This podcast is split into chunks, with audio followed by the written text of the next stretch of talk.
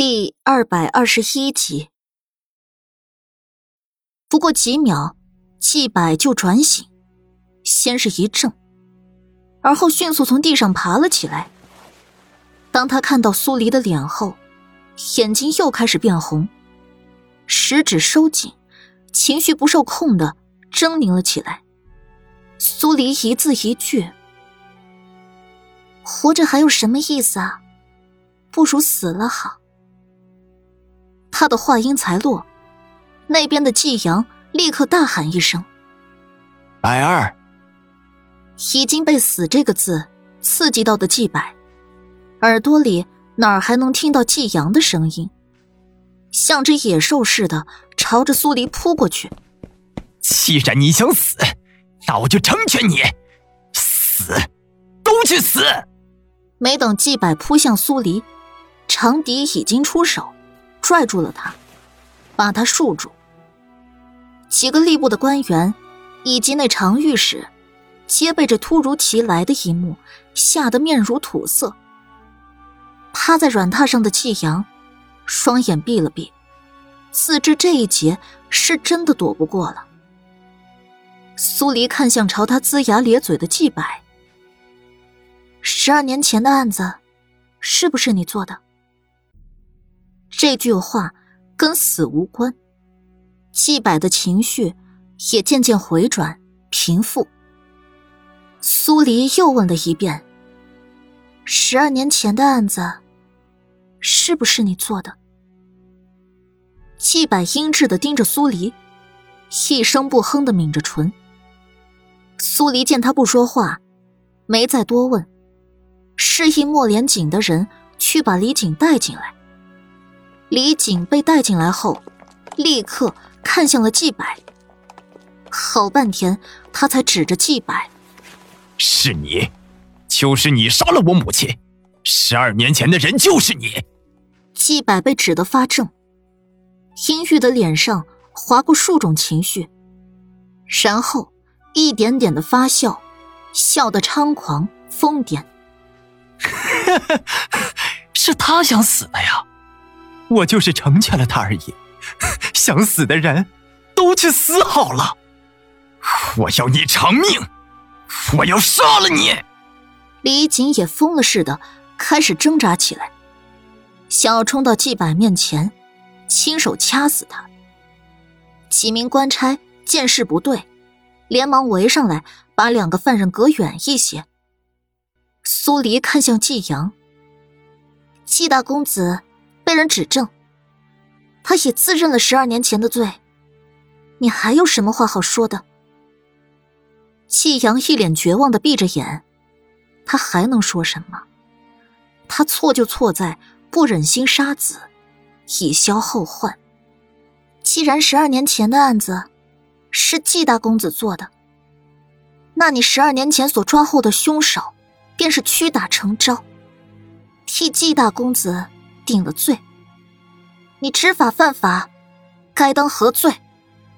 苏黎语气一重，一字一句砸在公堂之上，掷地有声。那几个吏部的官员灰头土脸的，只想找个地洞钻进去。他们这次来是要为季阳升迁的，谁知道季阳却犯了这么大一个罪，报上去。那可是会连累到德亲王的。而常御史这个时候也明白了，莫连锦招他来，就是要他亲自押季阳进京受审。他是莫连运的人，结果要处置莫连运看中的人。这场窝里斗，笑到最后的唯有莫连锦夫妻。这时，从后堂跑出来一个美妇人。他扑通一声跪在公堂上。你们也罚我吧，是我的错。季阳看到美妇人，心疼的叫了一声：“支书，你这是做什么？”被称为支书的美妇人看了眼季阳，又看向被人束住的季柏：“都是我造的孽，我造的孽啊！”怎么说？苏黎反问：“当年姐姐嫁给相公，生了季白与季勇，我却暗中与相公生了情，惹得姐姐想不开，在季白的面前吊死。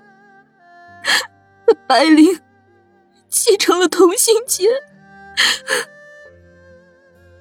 支书说完，伏在地上抽泣了起来。是我造的孽，若是没有我，姐姐不会死，季白也不会变成现在这样。别说了，事已至此，多说又有何意？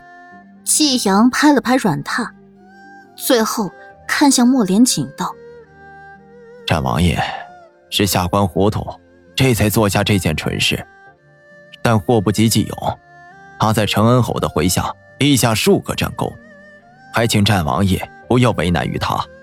下官做的，下官自己担着，都认了。莫连锦还是没开口。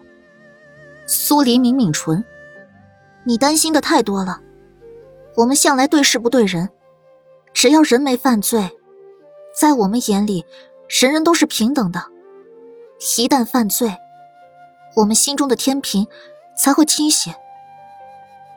听了苏七的话，季阳又闭了闭眼，脸上一片绝望。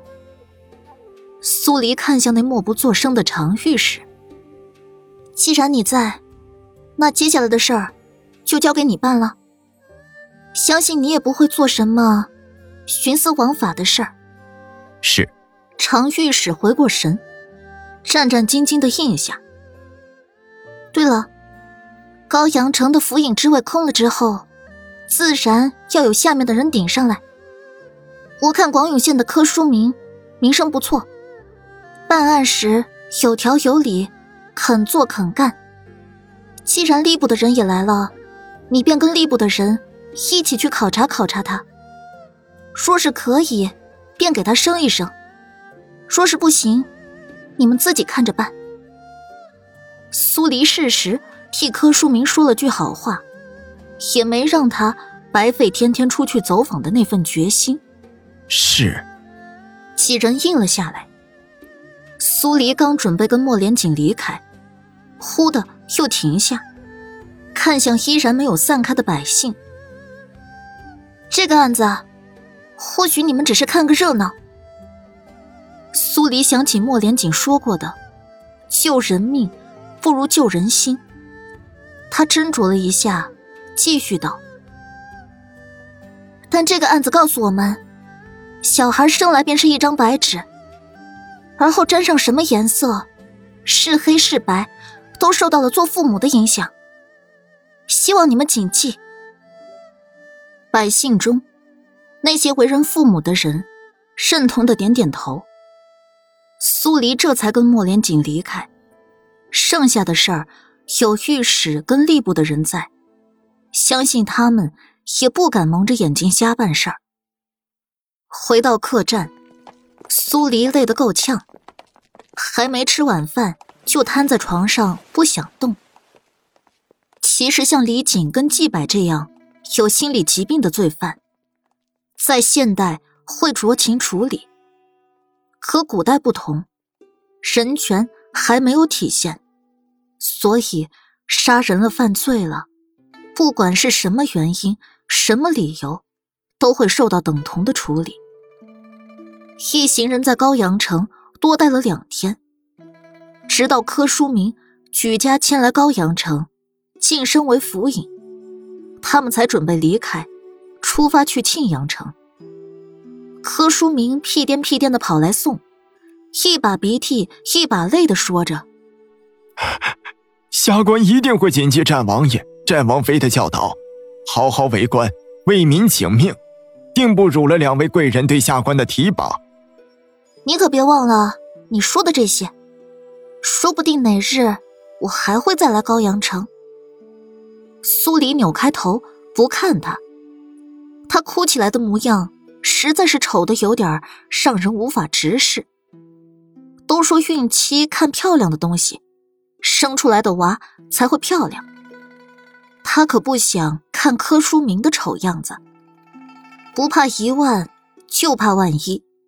柯书明拍着胸脯再次保证：“王妃娘娘放心，下官一定会将这高阳城管制好了。下回王妃娘娘再来，高阳城一定会比现在还要好上数倍。”行了，大话说多了，舌头会闪。你回去吧，不用送了。苏黎背着他，一抬手，跃上马车。下官恭送战王爷。战王妃，马车走远了，苏黎掀开马车窗往后看，还能看到柯书明站在原地。柯书明这人可真逗，希望别让我失望才好。苏黎把车窗关上，看向莫连锦，这回太子派来的杀手被你的人送进京受审，莫连运看中要提拔的人。被我送进京准备受审，后面也不知道还会有什么。他不是怕，说这话的时候隐隐透着兴奋。其实，敌人越是闹腾的厉害，越是没什么好怕的。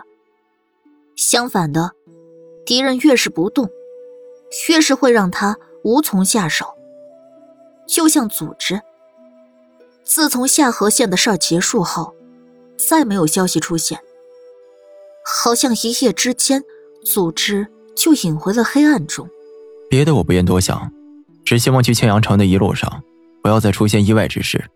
再有什么案子出现，耽误行程，恐怕庆阳城也去不了，就得直接回京城，准备父皇的万寿了。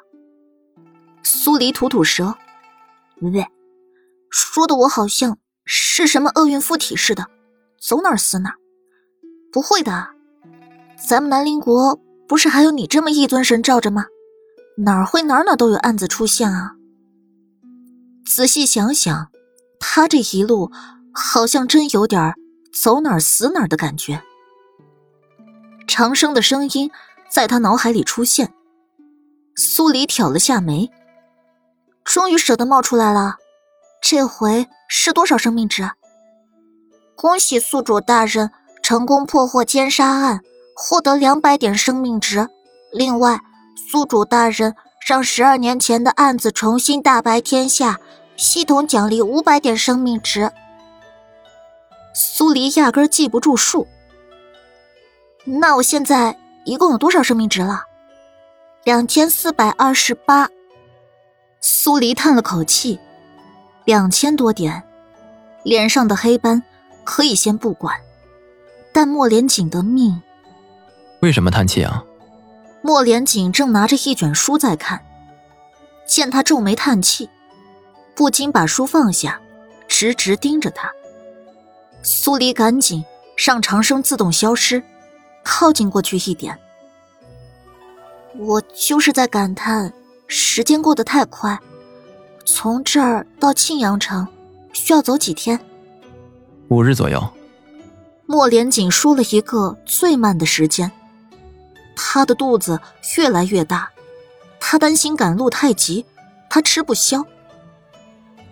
啊，那也还好。苏黎笑了笑，就当是蜜月了，多爽啊！蜜月。莫连锦第一回听到这个词，在我家乡，结婚的两个人会出去旅行。就是蜜月。苏黎简单解释了一下，估摸着他也不会懂，直接跳过这个话题，看着他。你说说，黑影门密地里的人救你时是怎么救的，或者说了什么？这些都有助于我判断你的身体情况。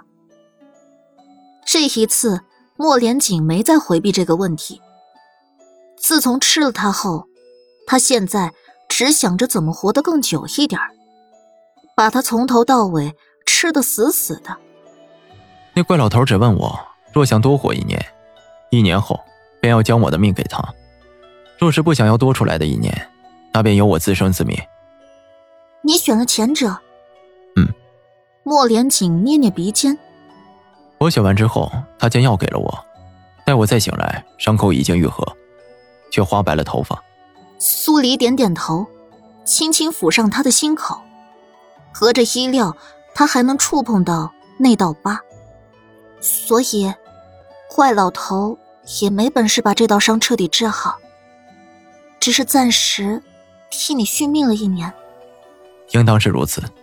那样的话，他继续按照原计划走就行。赚够五千点生命值，替他换购修复心脏的药。就算怪老头用了毒在莫连锦身上，一年后迫使他再回阴影门，有拜月毒的例子在前面，解毒的事儿压根难不住他。嗯，莫连锦见他没说下文，只皱着眉头想事儿，捏他鼻尖的手往上滑去，戳上他的眉心。你不要再安排后事了，我已经想到办法了。苏黎没具体跟他说，还差一半生命值的事儿，怕这家伙会多想。不过，庆阳城还是要去的，总要抓住燕婉的某些把柄，才能将门主找回来。